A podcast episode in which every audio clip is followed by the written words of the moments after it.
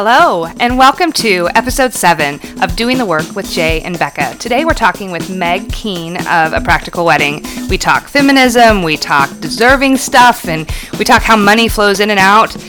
Let's get started and get ready for a little life coach in your pocket. Hi, I'm Jay Pryor, life coach, speaker, and author of Lean Inside Seven Steps to Personal Power, a practical guide to transformation. My definition of transformation is chipping away at everything that is not your highest, best self. In our podcast, Doing the Work with Jay and Becca, we take on personal transformation to have you show up powerfully in your life and business. And I'm Becca Booth, marketing strategist focusing on strategy, sales, and social. And I'm the guinea pig. So I'm the one doing the work right along with Jay and I'm the fresh face to it. So I'm still new at all of this stuff and learning along the way. So I'm ready to learn along with you. Listen to our podcast, and we know our commitment to you is that we leave you inspired, lifted up, and no matter what, knowing that you're on the right path as long as you're willing to take progress, not perfection, to create your life exactly the way you want it. All right, so here we go. So today we are here with Meg Keene of A Practical Wedding. Is that the full business title? It is, yeah. All right. Well, um, and she is uh, amazing, amazing, has books and a blog and just has sort of taken the world by storm. And we are super excited to have you here today with us. Um, and so we sort of start us out telling us a little bit about yourself. Tell us about like where you are, what you do, and um, so that we can get to know you a little bit better. Sure. Um, so I live in Oakland, California these days, um, and I have a daughter and a son, both very small, um, and a husband, obviously, since I run a wedding business. Um, I started a practical wedding um, as really sort of a personal wedding blog um, eight years ago now um, on my on my kitchen table. Um, I I started it with the idea of um, of the, a very sort of intentional idea of wanting to see if I could turn it into a business, which I think was sort of rare back in 2008. Um, but I'd been reading blogs since well, the very early year, years, since about 2002, every day. And um, I have my uh, BFA in experimental theater. Uh, and my goal, uh, yes, uh, my goal was always to work for myself uh, in a creative profession. And it sort of followed as blogs became um, viable businesses. And it was the very early days of that. Um, and I wanted to see if I could play around and make it work. Um, and, and, here I am, eight years later. Um, I have a blog really turned sort of wedding resource website, um, also covering um, marriage and relationship topics. Um, and we also cover sort of uh, articles and topics pertinent to um, sort of the, the demographic of our audience all with a feminist bent. Um, and we are now the fifth largest um, wedding site on the internet. Uh, we surpassed Martha Stewart Weddings in size last year. Nice. Um, yeah, and we're getting for Brides Magazine, which is which is one ahead of us right at nice. the moment. Um, so yeah, so I and I have two books, um, and this is this is my full time job plus them, and I have a staff of um, a full time staff of about three and a staff of about five. Awesome. Yeah. And it all sort of stemmed out of this desire to work for yourself, but then creating your own wedding. Yeah, well, it actually it actually started because I had a very specific perspective on weddings that I just um, did not see ref- selected anywhere. Uh, basically, long story short, I thought everything that was sort of being sold about weddings and, and discussed about weddings was was bullshit. um, that was I agree. The top of the last bubble, um, and everything was just like over the top expensive, and you know all of the conversations were. Um, I'd actually probably go so far to say is pretty anti-feminist. Um, and uh, it was just um, it was gross, um, and it also was was sort of based on this idea that everybody had you know fifty thousand dollars to spend on their wedding, which is obviously you know ridiculously laughable. Um, so I came into it with like a very specific set of ideas based on having loved weddings for a long time actually and paid attention since I was a little kid, um, having read a lot of Miss Manners when I was a little kid about weddings because I've always really loved weddings. Um, so I, I, came into it with a very hyper specific point of view and something I wanted to say. Um, and nobody else was saying it. And um, that's how you make a business is to bring something that the market needs um, into the market where no one else is doing it. Yeah. Yeah. Well, and you know, Meg, one of the things that I'm inspired by you around is that you are somebody who, you know, there's, I, I don't, there's lots of people, I guess, who have taken a blog and turned it into a, a big business like you have. But I, you're the first person I've ever met that has, first of all. um, so I find that process fascinating. But one of the things that I'm clear about that, you know, obviously you do my work, and for the people who are listening, we do coaching together. Um, and uh, part of that is having just baby stepping out a vision mm-hmm. that you just you just didn't quit. I mean, you just kept baby stepping it out and mm-hmm. having your eye on the ball. And then, you know, here you are eight years later, and you're not done, right? Manifesting nope. your vision, I don't think. That's part of what we're working on. Um, and you're a long way down the road. Yeah. And I think it really uh, speaks to what one can accomplish if they are just, you know, um, steadfast in taking one foot and putting it in front of the other. Yeah, and I also I also always feel sort of compelled to say that I did not. I think often people make the assumption that I went into this with a lot of advantages, and that's how it worked out for me. Um, be, because it's not an uncommon story, right? Um, there are a lot of people that are like, I did it, and so can you. And then you sort of backtrack and you're like, well, right? Like, yeah. yeah, but you had a nanny and. right, Not even that. You had, you, you already sold a book. you know. Like, we started this business, and then like the backstory is like, but they'd already sold a business for a million dollars, which bless, right? Like, I'd love right. to sell a business for a million dollars and then right. to do the next. Yeah, step. if I had a million dollars, I could make another big business. exactly. oh yeah. Me too. By knocking that, but um, I started this. Um, I was um, you know, let's let's be clear. I have a whole bunch of advantages, including I'm a white lady. that you know gives me certain advantages in the world. But um, I come from the second poorest city in the United States after Detroit. Um, my family was like in the middle in that city. Um, so you know, I did not grow up impoverished, but I did not grow up with, with a lot of money. Um, and I grew up, you know, going to schools in, in gang neighborhoods um, where there were drive-bys every night kind of thing. Um, and I had gone on to NYU on scholarship and um, at the time I had just moved with my boyfriend at the time, now husband, um, to San Francisco um, for him to go to law school. I I can't remember if I had two thousand dollars in the bank or I had no thousand dollars in the bank. it was not a lot of money, um, and I had just gotten a job, um, a really low level job at an investment bank um, that I had gotten via my fancy connections because I temped there. right. Um, you know, so and, and my husband was in law school, and so I was the only breadwinner in the family. And and we very quickly after I started the business um, went into the you know Great Recession. So um, I was stuck in a job that I hated. I was working. I had to get to work at 6 a.m. Um, so I was up at five in the morning, worked uh, 6 a.m. to 6 p.m. to support us, um, and then and then decided to start a little hobby business. a little something on the side. Oh, I'll just start a little blog and. Oh yeah, and I posted five days a week. They each post went up at three in the morning. I was like, if I'm going to do this, I'm going to do it.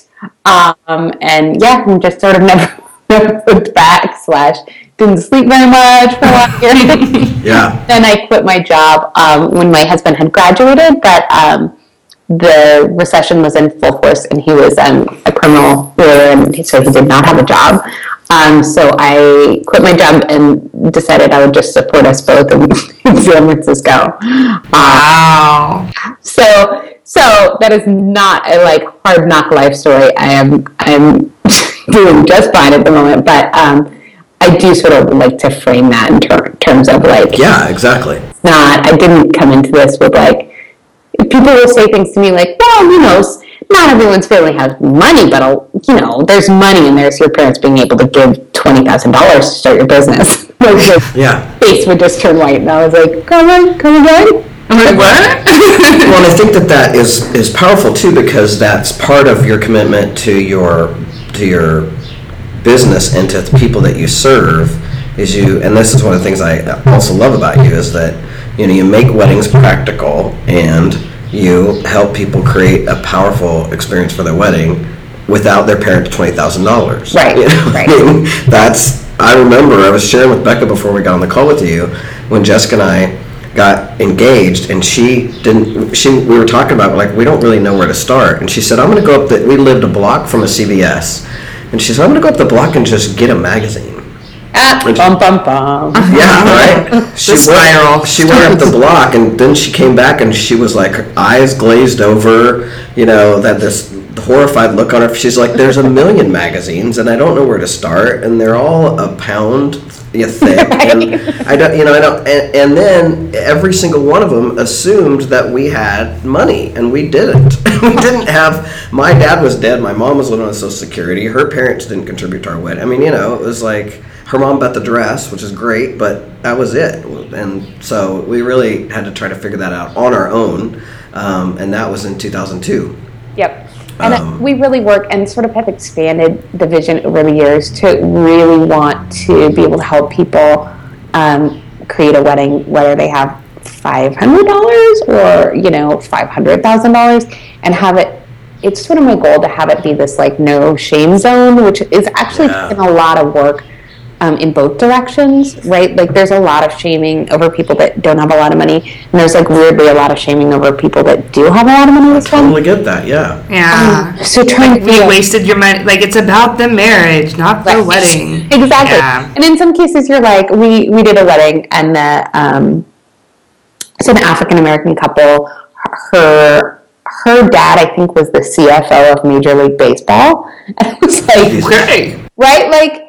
Let's not like let's not shame her dad who clearly worked hard and worked his way up and like has this money and wants to spend it on his kid's wedding. Like you know, like there are all kinds of situations. So sort of you figuring out what your situation is and what works for you and, and making that happen and trying to create a community of people online that can that can like all talk about that together even if they're in very different situations. Right. yeah, absolutely. right. And then you said that you do it with the feminist bent, and so I want, I mean, would you sp- say more about that? Yeah, so I mean, the entire business was founded as being like a feminist place to talk about weddings um, and a queer friendly sort of environment. And that was, I've been, I, I, that has been a really fascinating ride, both of those, um, because we were a feminist publication before. It's so, it's so weird that this has happened, but sort of before feminism became this like buzzword that it is at the moment, which which is great. Um, but um, those of us, and there were, you know, there were lots of other feminist publications online in 2008, including Feministing, for example. Um, but it was it was a little bit screaming into the wilderness Yeah. Yeah. um, in a way that it is not anymore. Um, and uh, I've also sort of been through this as the whole marriage equality ride has happened.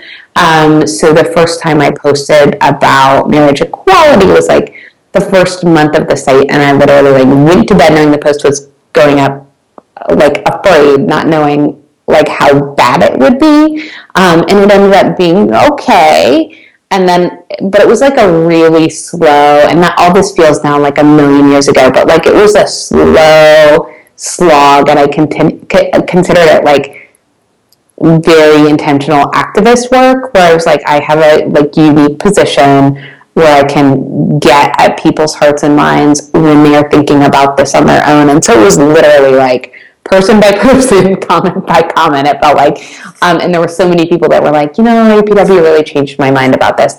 And then we, you know, and then it just started moving so rapidly.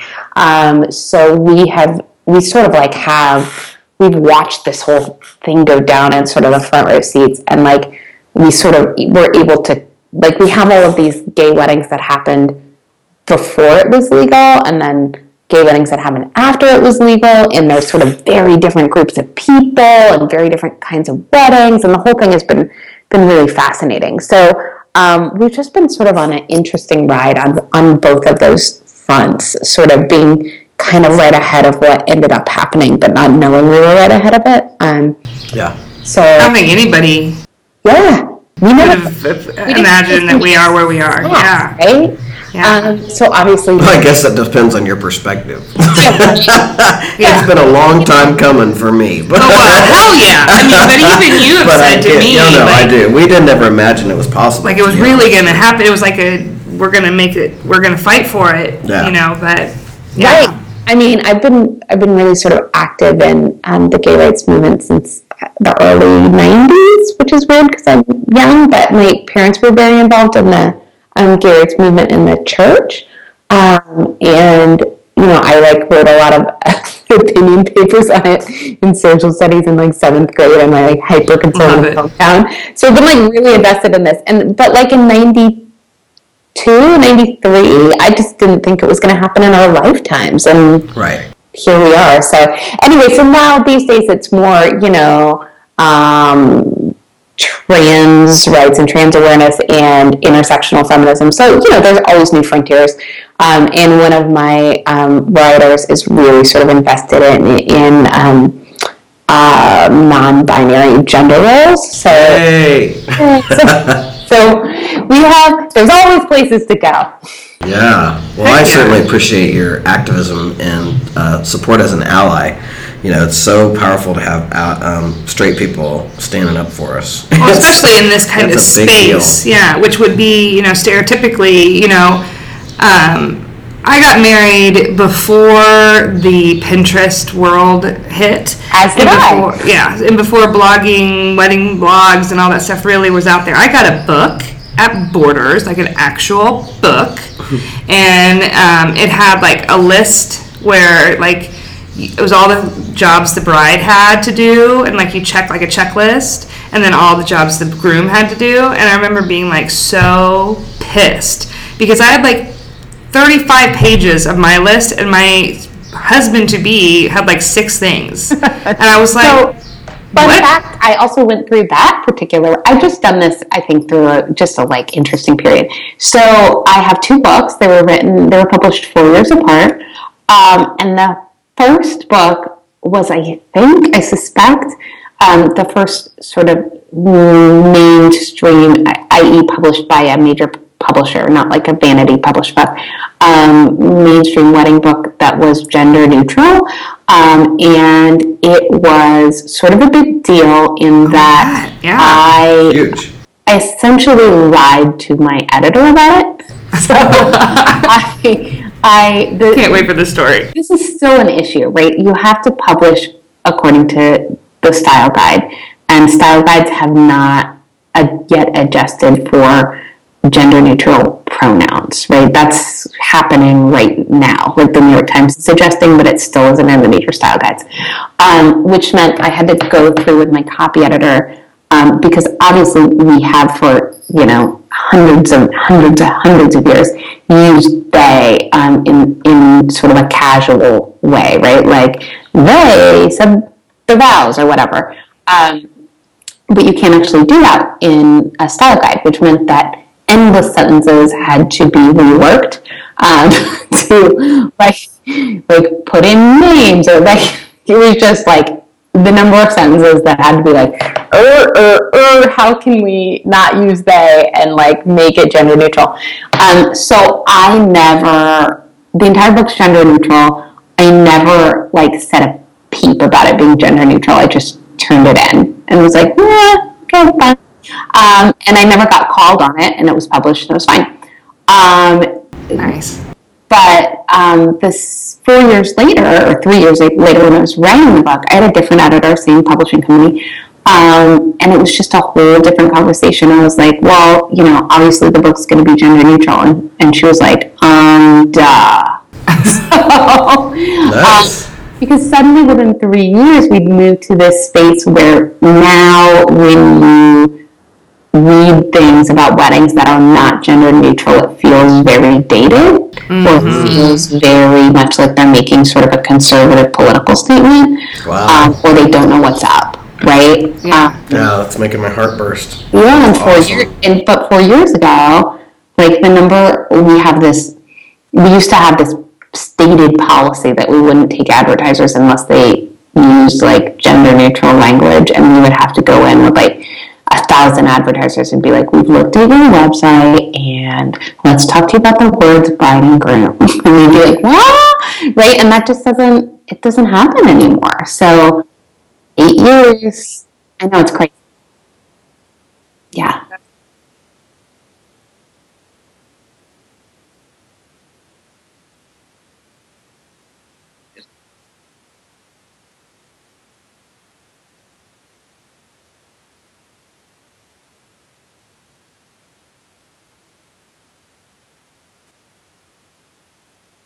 Yeah, it's been amazing. Just the fact that, like, even if you see sort of an error on someone's site now, you can be like, hey, it says bride and groom. And they're like, oh, right, sorry, I didn't think about that. As opposed to being like, right? Yeah. What's the problem?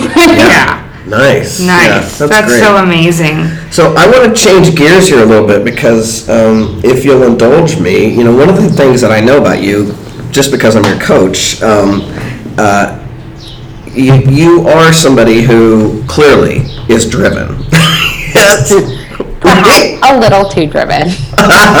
Some, maybe sometimes, um, but that's part of you know the work that we've been. And I'd just like to, I guess, if you'd share with us, like, what had you seek out working with me as your coach, and and you know that you had a moment at some point where it was like, okay, I'm successful, I've done all this stuff, and this isn't what I want my life to look like, right? Yeah, so it's so interesting because because because a year ago I was shit talking life coaches. Hundred percent accurate. Um, and you know I still try not to, but I was like I would never. Um, I used to be like life coach, term for unlicensed therapist. and then so I gave birth a second time and um, I don't know, I was sitting around on maternity leave, breastfeeding and listening to podcasts, and um, listened to a podcast with Brooke Castillo on it, and was like, oh, this is. It, it just the the sort of the language she was using. I was like, this is really helpful, um, and I was like, yeah, maybe I should look for you know a business coach or something. And I started emailing around, um, and my friend Kathleen was like, oh my god, you need to use my friend Jay, and it all just sort of fell into place. Um, but I don't know, other than like sitting around breastfeeding. Um, I don't know. I remember her talking about like sort of like abundance and being able to like imagine imagine trying to accept sort of like what if what you were receiving sort of incoming in terms of not money but like in terms of attention or you know acclaim or whatever um, was like 10 times the level it, it currently was. Like could you handle that? And like how do you increase your tolerance for that? And i think that was the moment where i was like oh i need to talk to somebody. Um, because you know it's been it's been an interesting road it's been a tough road. I didn't necessarily intentionally set out to make myself a public figure sort of. I mean you know i majored in acting so it's not like this was never on my on my horizon. But it wasn't it wasn't like I, I set out to intentionally create a business. I didn't necessarily intentionally set out to make myself a public figure. Um, and along the way that happened and i got really burned and then i sort of pulled back and um, i was at a point where i was mostly the business was growing, the business was growing fast, and um, both I and um, my sort of number two, my right hand, were at a position where we were feeling like we don't quite know what's next, and um, she was really afraid that I was going to get burned out. Um, so I was just sort of at a crossroads and I didn't have an answer. Um, and I felt sort of stuck emotionally in my personal life as well. Um, so I just decided to make a commitment to like making something happen. And I think that's where it started. Yeah. Nice. And then, you know, one of the first things we talked about, which is an ongoing conversation with you and with all of my high powered clients, what I would call you, people who are high performers, high results producers, is the whole world of, you know, that grinding it out, that Yep. energy, you know, uh, versus the, uh, versus allowing. Yes. Can, you want to, can you speak to that in your own experience? Oh, I just struggle with that every day. And um, I this is not I don't know if this is true of all high performing people, but this is true of a lot of people in my life. Um, a lot of people in my life came from that are sort of high performers.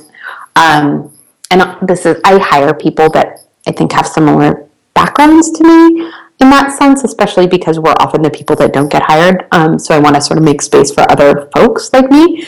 Um, but I don't come from the easiest background, right? Like I didn't grow up with a ton of money. Um, my home life when I was a kid was not always the easiest, and um, I grew up in a really impoverished city that I was trying desperately to get out of. Um, and so I just very early on, my sort of coping mechanism became just working as hard as humanly possible. Um, and, you know, thank God, because I don't think I would have, frankly, gotten out without that, right? So in high school, I got my International Baccalaureate diploma, which is incredibly difficult to get. I still think it's the hardest thing I've ever done.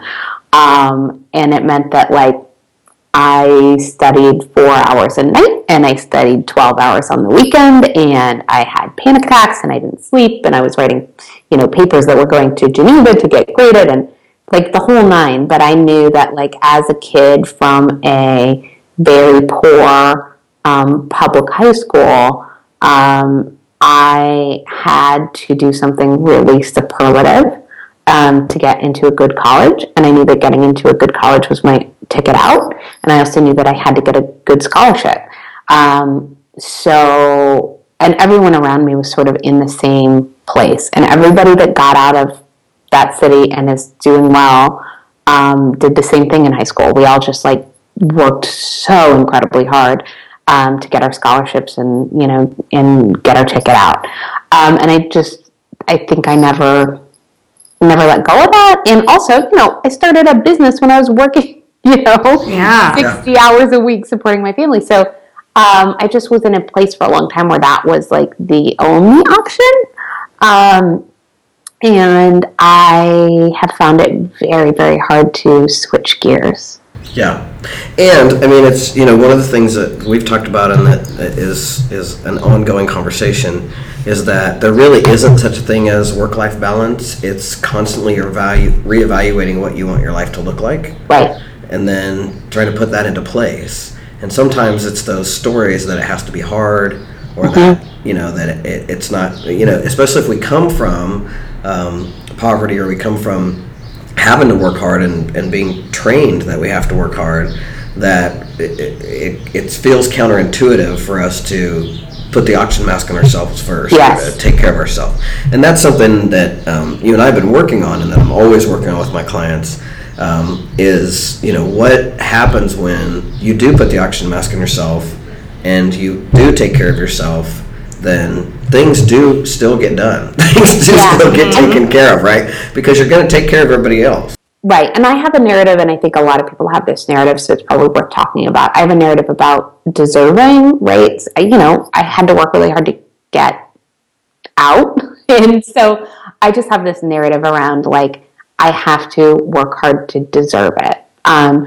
and I think that I've sort of observed that um, for people that came from, you know, my, my family wasn't in poverty, but I grew up around poverty and my family didn't have a lot of money, right? Like I certainly did not grow up. It, I am, I'm still sort of not very comfortable in upper middle class environments. Um, and so the people around me that grew up in like very comfortable upper middle class environments, funnily enough, my husband and I grew up in the same city, but his family had a lot more money. So he would be one of those people.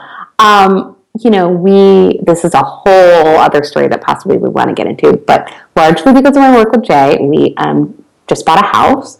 Um, Congratulations. Thank you. It's a huge deal. Um, but and we're way out in East Oakland, right? So I'm looking out my window window at a beautiful neighborhood, and I can also tell you that three blocks down the street, um, there is some really serious poverty. Um, but because of that, we were able to get a pretty big house. Um, but I sort of walk around in the house. It's only been two weeks, and I walk around in the house feeling like uncomfortable, like I don't.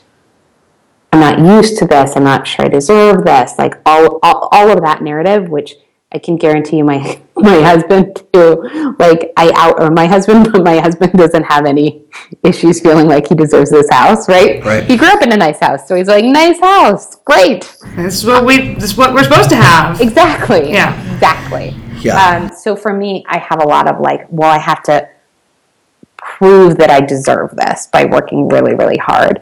Um, and Jake could probably break down the word deserve for you or for me, but like, I the word deserve is so like it's such an empty vessel anyway. Because like I I think I would personally argue. I don't know if Jay would disagree that like. I mean, do I deserve this? I don't know. I don't know if anybody deserves this. I don't necess- I don't think I deserve it any more than like a person, you know, a child living three blocks down in like a rundown motel because their parents don't have any money, right? Like, what is deserving? but um, but this is where I am, um, and so I think some of my work with Jay has been about like how do I how do I do the best I can with what I have, and and how do I sort of change the narrative in my head. Yeah, and we, you know, in our work, we do a lot of changing the narrative in our head by baby stepping out a new narrative. And you know, I, want to highlight your house because that was one of your first goal, first conversations we had mm-hmm. was I want to buy a house, and I don't think it's possible. Yep. Yep. and and it's only been six months, and now you have a house. so I mean, you're a pretty powerful manifester. You Yeah. you were able to break through that very powerfully and not just buy a house, but buy a beautiful house that you actually love and it's perfect for your family and Yep. you know it all, all the things, all the All the things that we wanted. Yep. Um, but it's interesting about the deserving because I heard, um, you know, I'm a big fan of Abraham's. I, I talked to you about that a lot, and um, I listened to Esther Hicks slash uh, Abraham, and something that she said the other day that I've never heard this put this way before that I thought was interesting. I'd love to hear your both of your thoughts on it. Is the whole world of that idea that uh, there's not enough to go around, Yes. Right. and it's like, what if if you were to extrapolate that out to um, wellness and well-being? It'd be like, oh, so I'll go be sick for a month because I've used up way too much of my of my of my well-being right. you know and it's like it's such a silly concept when you put it like that because of course there's enough well-being for all people you know for everyone and it's the same with, with you know, if we can extrapolate that out to money obviously there is if we were you know there is a paradigm shift that we could have that says there's plenty and enough for everybody um, but i get and i hear what you're saying is that those stories we have from our youth and from our lives are so embedded in us that it'll, they'll literally stop us Yep. and have us see that things aren't even possible that you know that things seem impossible for Right. us sometimes Right. And I spend a lot of time sort of thinking about making better choices, if that makes sense. That, like, I'm now in a position where I employ people, right? And that's great. And so I spend a lot of effort and energy, and anyone on my staff would tell you this, um, trying to make sure that everyone I work with is paid fairly and, you know, feels respected and that sort of thing.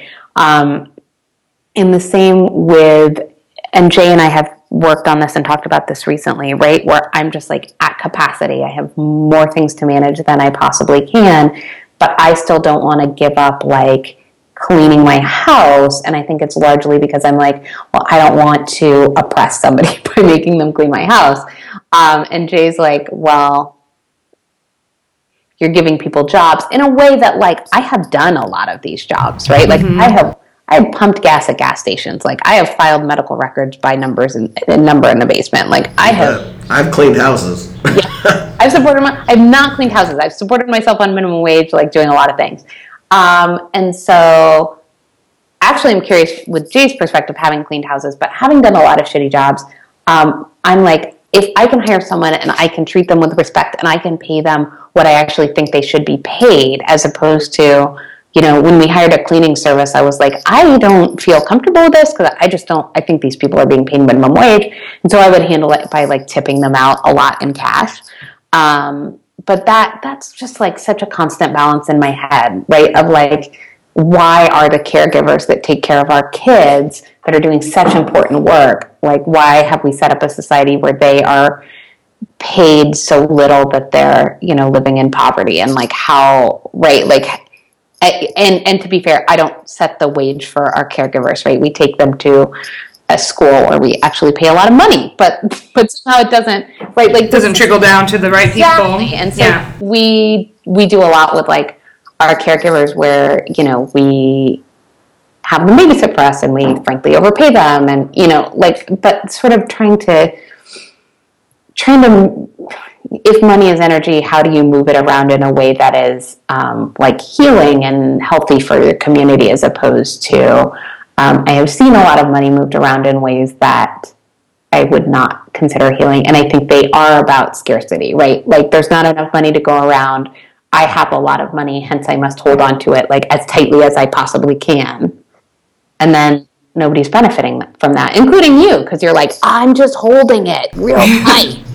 Yeah. we were just actually having this conversation, and it's funny about um, a housekeeper because I am actually thinking about doing the same thing, and you know, finally hiring somebody to help out because it's one of those things where it's, you know, your space is so important and I've got so much of my space filled with because I'm not that's like the last thing that I want to do after an exciting busy day of whatever um, and but there's this like this feeling of um, keeping your fist closed around your money that also means that like more money can't come in because you right. can't you can't unless you're unless you're, you're, you know your hands are open to receive um, then you can't there's not you know nobody can give you back anything so it's that level of like you know balancing okay am i making enough money versus should i pay for that or this or this fear level of spending money on something that's not going to have the right level of value to me or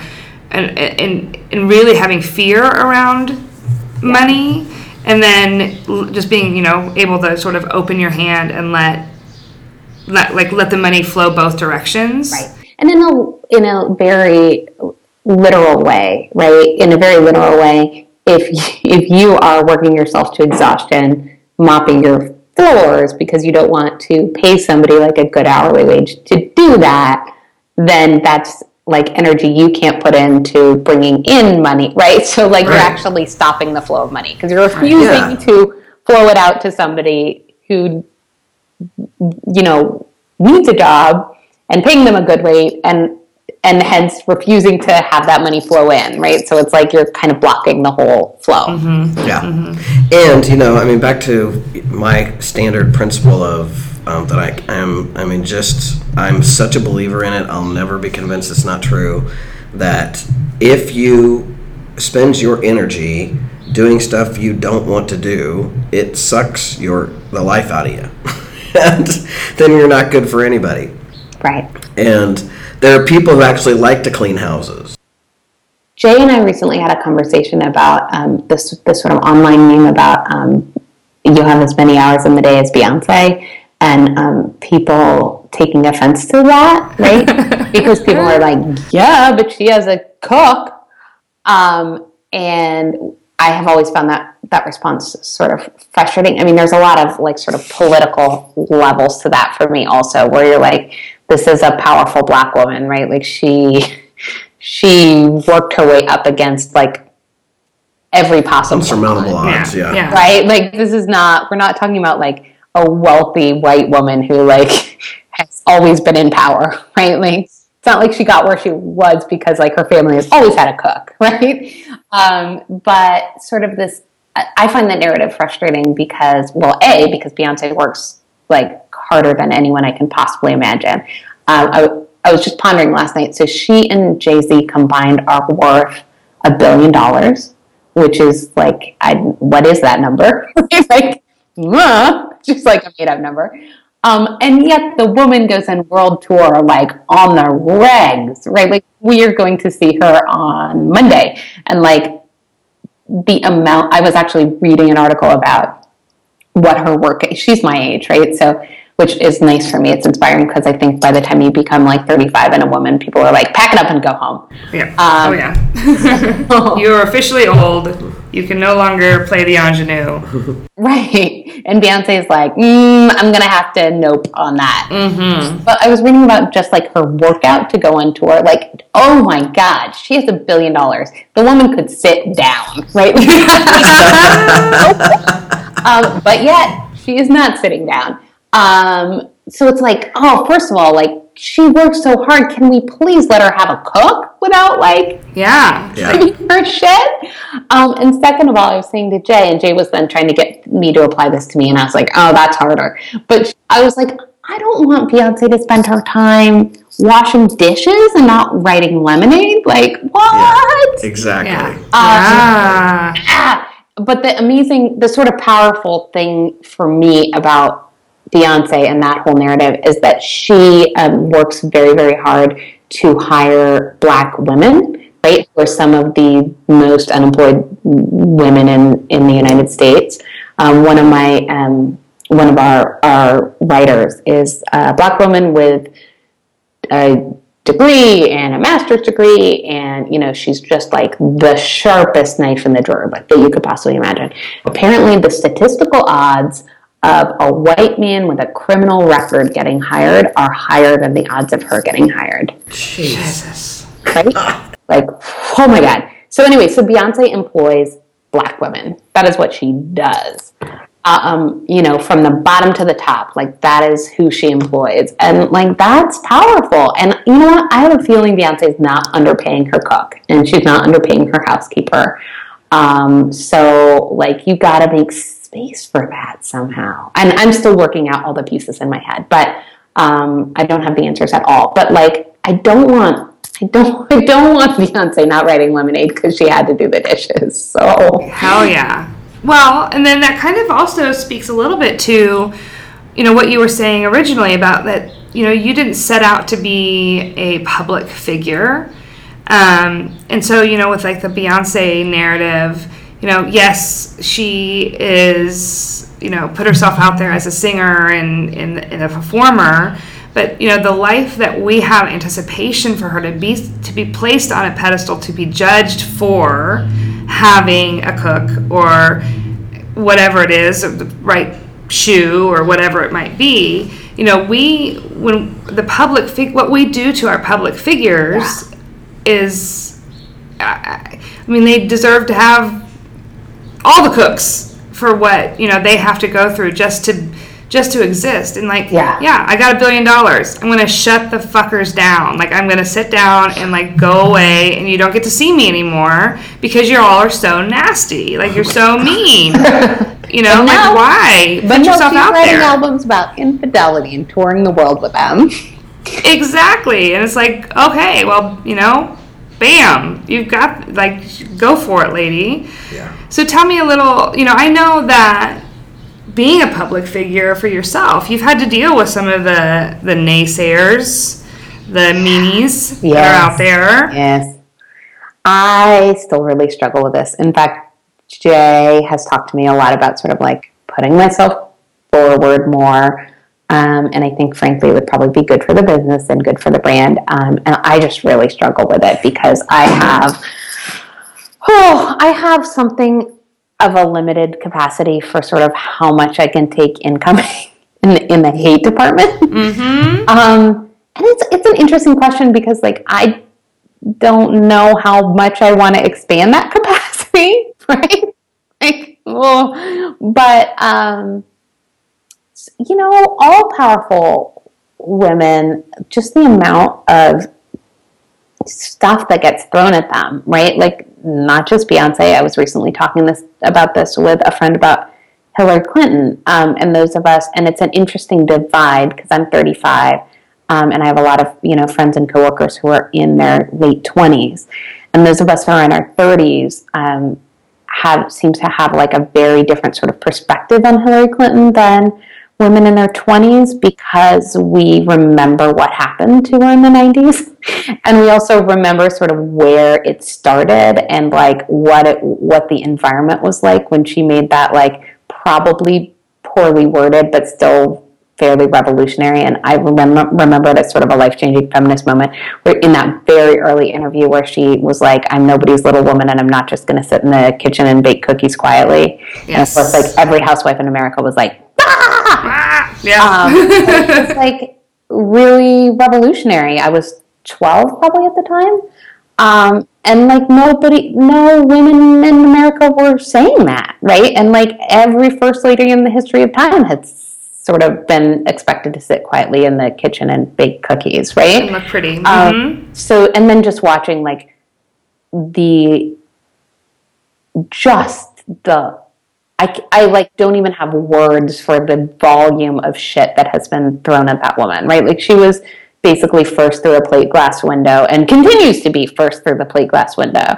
Um, and it's just amazing to me, like politics aside, it's just amazing to me that like she keeps going, right? That she didn't just like be like, I'm just gonna curl up in this hole. Yeah, yeah. again. Thanks. Um, so just like how do you and like we can't move forward without women that are willing to to do that, to like just take all the shit in the world and keep going. Um, but like how do you um, uh, allow yourself to do that? It's really tough. It's really tough. You know, and you think about it from the perspective of you know just the difficulty of doing it in your everyday world in the in the way that we treat each other as women Yep. you know and we do it on like a day-to-day basis Yep. in the you know and then when you amplify that by becoming a public figure and then suddenly everyone's behind their computer screen and they feel like they get to have an opinion um, and that opinion is not only like sure great have an opinion but i'm some of the things that are said and the way that they're said and the way that they're done is like you know we've forgotten about the humanity of the of the person that Right. we're, we're talking to We Um, certainly do not treat any public figure, I think, in this country with any level of humanity. Like, we don't treat them like, oh, they're a human being. Or like, hmm, people make mistakes, right? Like, Yes. I, right? Like, hell yes mistakes. Beyonce's made mistakes. I make mistakes, right? Like, we all make mistakes. Human beings make mistakes. Yeah. learning and growing and evolving human beings who who totally screw up and then like and and I will say that the good part about having sort of the awful Greek chorus online that is a hate forum is like 95 I actually do, I have a hate forum and I don't read it I have never even been there um, and people are like what amazing restraint? And I'm like no no no no no. You don't understand. I like am very thin skinned about that and don't like I just know I don't have the capacity so I'm not gonna engage right? Like it just no no no it takes no restraint to not go there because like I don't want to know what's going on there.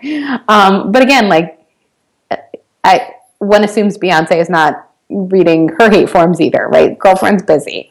You got to like put your energies where they're useful. But anyway, like 95% of stuff said in say my hate form is just like mean girl garbage. But there's like 5% that I think is legit and they're like valid issues or valid, you know, critiques or valid uh, mistakes that I've made.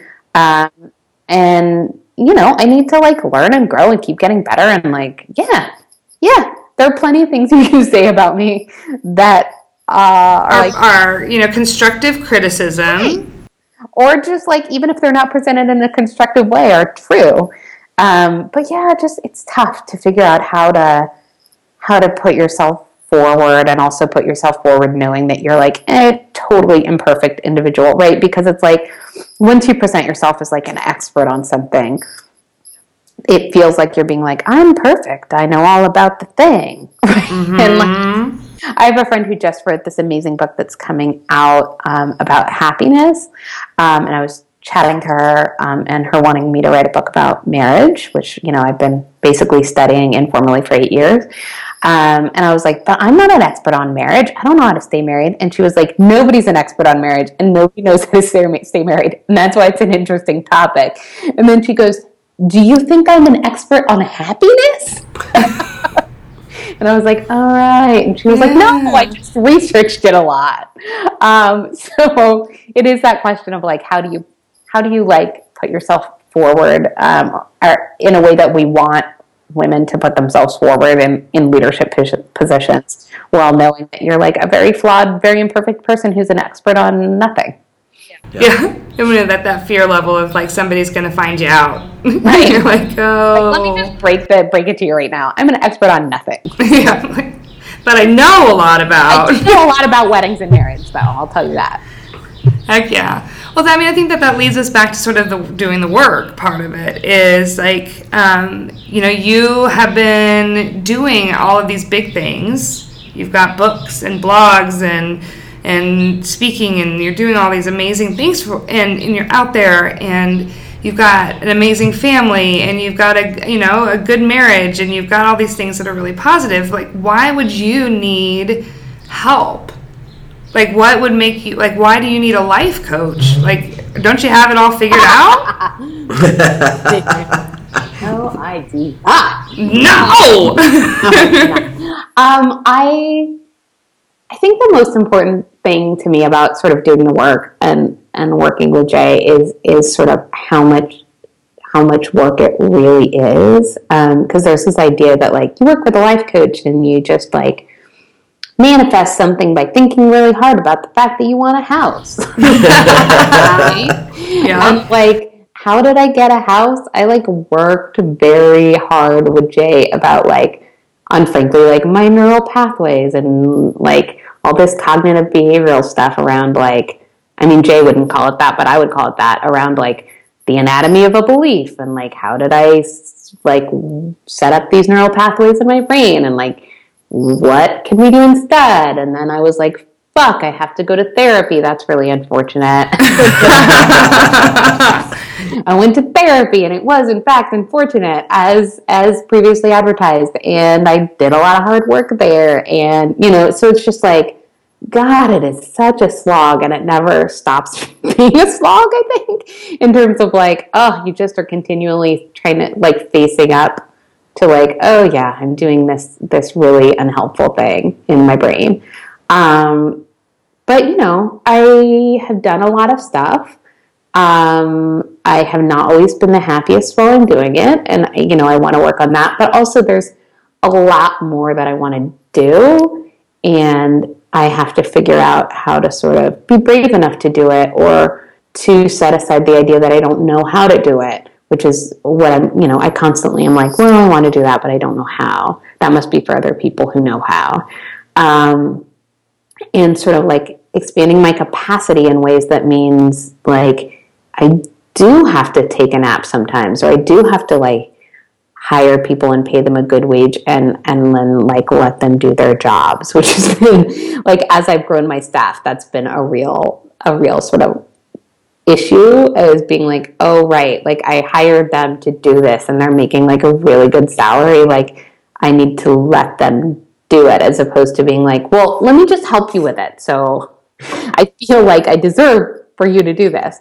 Like all of those ways, you know, it's funny because it's sort of full circle, right? Like I heard Brooke Castillo talking about this idea for capacity, and I think that is sort of what I'm trying to continuously expand. Is like I have more things that I want to do than I have like time or energy in the in the day to do them, right? Like a friend just pitched it to me a book I should write, and I was like, I really want to write that book, but also I really want to launch a lifestyle vertical, and also like I really want to grow the company I have, and then like maybe sell it. I really want to hire ten more people, and I like like my list of things I want to do in this world.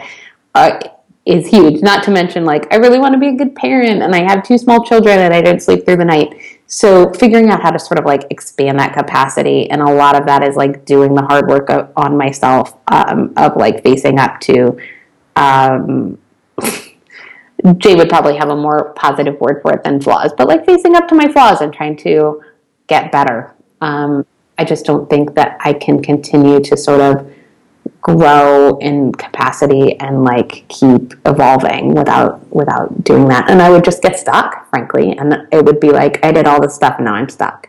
And i've seen that happen over and over and over and over again where people build sort of really powerful things and then get stuck and don't know what to do next and like often like let the thing wither on the vine. And then actually i've seen this more and more recently. Then don't seem to know how to walk away from it right? Where you're like you're like you're like you're holding vigil over this like dead thing. You did it, then you couldn't let it go, and like it died.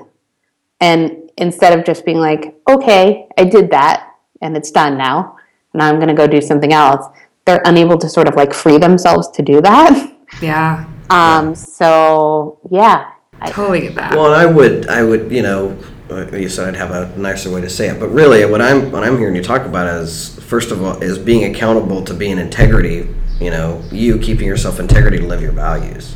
Yeah. And that you know we talk about that a lot, and that's where we always in coaching we start out with what do you value and are you living your values, and you know as you continue to expand, we also, you know, just like you said, you have only so much capacity, but we're also we're expanding with the universe as human beings. We consistently expand, and that expansion is not always comfortable. Hmm. and you know, you've been willing, you're willing to stay in the game, and that's what's fun for me as a coach is to coach somebody as powerful as you, who's willing to stay in the game and continue to grow, and then be reevaluating the whole time of like what's what's in integrity for you to do, and what's in integrity for you to give some give to somebody else to do. Yeah, and I think it is all about like the willingness to stay with it being uncomfortable. Yes. Like you can't keep growing if you're not willing to stay with it being uncomfortable. Like you just, it's that. You call them growing pains. Yeah, it's that great line. Amy Poehler, I think the great. It's a great line about like you have to do things before you think that you're ready to do them. It's like just how it has to go down, right? And so you always have to be living. Like if you want to keep growing, you just always have to be living outside of your comfort zone which is exhausting. So you also need to prioritize naps. Yes, lots yes, of naps. Lots of naps. But also, I mean, don't you think too that there's um there's a mind shift that I mean, I know you've had glimmers of. You might not be there a lot, but um, at giving up, if you can give up that it's that you shouldn't be being uncomfortable, it's like give up making it wrong that you're uncomfortable. Yeah. Yeah. Right. I just had a client yesterday come to me and tell me she was engaged in you know she's she's engaged in doing energy work for the first time and and really getting into her body in a, in a, in a very powerful way and um, dealing with her past and doing the work. She's doing the work. Um, but she's telling me that she's having some cognitive dissonance like just really like her checking like her brain is checked out sometimes and it's it's an impact of starting to do this work and and I the first words out of my mouth always to a lot all of my clients i had people tell me it should be on my i should have an app that just says this and i said to her can you give up making that wrong yeah. Can you give up making it wrong that that's happening? Because what I know is just like when you work out in a gym and you have sore muscles. Right. Like these are your sore muscles. It's that cognitive dissonance is your sore muscles. Right. You know, you doing something new for the first time. It's uncomfortable. Well, you know, we are actually, oh my gosh, right at an hour, which just blows my mind. I feel like we could talk forever. There's so much that you have going on and so much to learn from you. So we're going to have to swing back around to you at some point for sure. But um, we want to make sure that people also know where to find you so that now that they've been inspired by all you, because I think that the thing that's also important to remember about a practical wedding is that it isn't just for people who, I mean, there's, yes, there's so much about weddings but there's a lot there that is of value just to, to all of us that are sort of looking for tips and tricks for different things or relevant information. If you like feminism, um, I mean, if you're into intersectional feminism, then I guarantee we have an article for you at least once a week. Yeah, we nice. write a lot on Perfect. wedding stuff.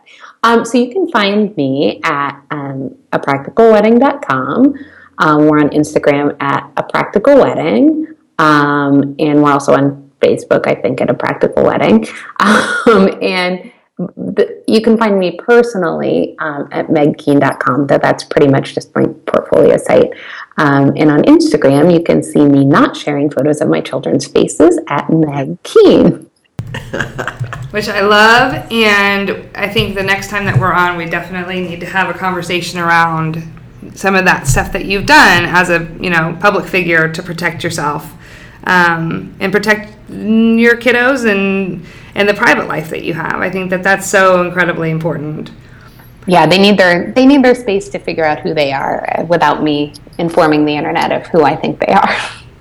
Nice. I love that. I love that. And that's definitely been something that has inspired me kind of reevaluating the way that I've put my kids, my own kids out there, you know, um, sharing or oversharing their story, um, giving them a chance to, to figure it out on their own. Yeah. So, okay, so the last thing that we like to do is sort of, um, I ask a, a question. Um, if you could think of one thing that our listeners could be doing to sort of keep them in the work, or something that is that you do on the daily to sort of keep you focused in the work.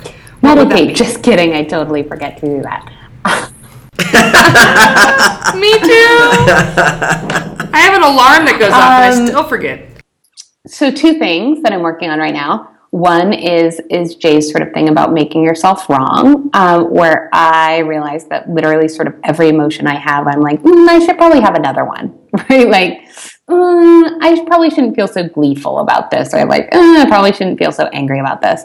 Um, so I started really practicing just being like, you know what? I'm so goddamn irritated at my husband right now. Um, and being like really just leaning into it, um, which feels very decadent, which which that part feels sad to me that it's like decadent to feel my own feelings. Um, but I also have found that it um, evens out my emotions a lot. Because when you're trying not to be um, frustrated, it, you just end up like your frustration like simmers and then spikes, as opposed to just sort of Because what you resist expanding. persists. Um, and then the other thing that I'm working about, working on, um, my friend Ruth Whippman has a book coming out, America the Anxious, about why the pursuit of happiness is making us anxious, and it's fabulous. Um, it won't be out till October. Um, but she did a bunch of research around um, sort of how Americans search for happiness and how we have this idea that happiness is, is internal, right? That only you can make yourself happy, or like you should go meditate alone, or do yoga alone, or blah, blah, blah, blah, blah alone, and that will make you happy. Um, and that the actual science around it, which makes perfect sense to me, is that we're actually happiest in community. So we're doing all of these things to make ourselves happy that aren't necessarily the the things that actually make us happy and they're literally making us so busy that we can't do the most important thing we can do as humans which is like be in community with people because we're like too busy because we have to go to yoga. Um, so i have also been working really hard on sort of building community and like spending time with friends and spending time with family and spending time with you know actual human beings that are not on a screen. Um, and I think there's a whole level of work around that because I think it's easier to tell ourselves like, oh, I should go meditate or do yoga to make myself happy because it it it releases us from being all of the insecurities around other humans, right? Of being like, but did they really like me? Um, et cetera, et cetera. Um, so those are the two things that I'm working on right now: being in community and not making myself wrong. I love it. I love it. Perfect. Yeah, nice. And then lastly, Meg, um, I want to take an opportunity to acknowledge you and appreciate you. Um, I just, uh, well, A, I adore working with you. I'm blessed to get to work with powerful women like you who are up to big things and constantly willing to stay in the work and even if it makes you uncomfortable to um, keep living your values. So that inspires me. But really, you know, who you are for the world in terms of being an, an activist for women and for the LGBT community. Um, bef- way before I ever knew you, um, I want to acknowledge and appreciate you for that. And mostly, there's this, you know, there's this tipping point that's coming that uh, of women, powerful women, and women-owned businesses, and voices in the world of uh, feminist voices in the world that are inspiring young women to have a different Yes. experience of life. And you, my friend, are a powerful leader in that movement, and it inspires me to no end.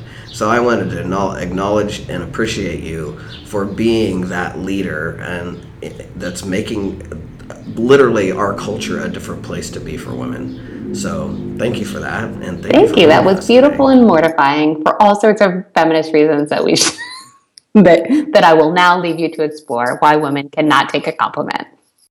Yes, I know. And then we're like, and how do you respond? Thank you. Well, no, not really. Thank you, thank you. That's what we're supposed to say. Thank you so much for having me. oh my goodness.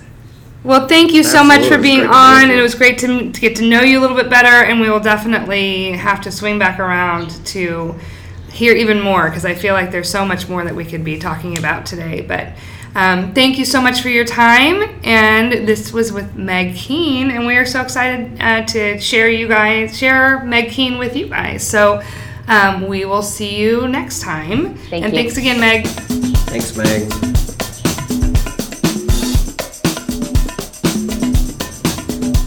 All right, well, thank you so much for joining us on Doing the Work with Jay and Becca. We hope that you got a little slice of practical transformation that you can use in your personal and business life. And here's what we want to leave you with.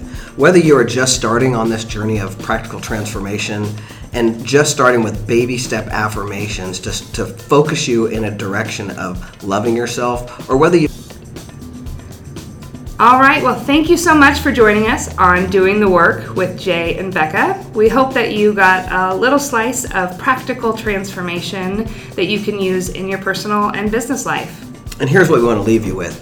Whether you are just starting on this journey of practical transformation and just starting with baby step affirmations just to focus you in a direction of loving yourself, or whether you've been doing this work for a long time and you can literally say, I am thrilled with the path my life is on, wherever you are, whatever you're dealing with right now, you're right where you're supposed to be. The thing that's in front of you is the thing that's going to have you at your most powerful once you accomplish it. And what I know and what we know is if you're willing to take baby steps with progress, not perfection, and just staying on that horse, you're going to get there. And we're going to get there with you. So thanks for being with us. Now, don't forget to go and subscribe on iTunes and leave a review. Let us know what you think. And reach us at info at doing, uh, sorry, info at jayandbecca.com. And that will let us know if you have any topics you want us to cover or anybody you want us to interview. Maybe you. You can reach us on our Facebook page too, right? Yep. Yeah, totally. So um, that's just facebook.com slash Jay and Becca. All right. We'll see you around next time. Bye, for joining us. Jay.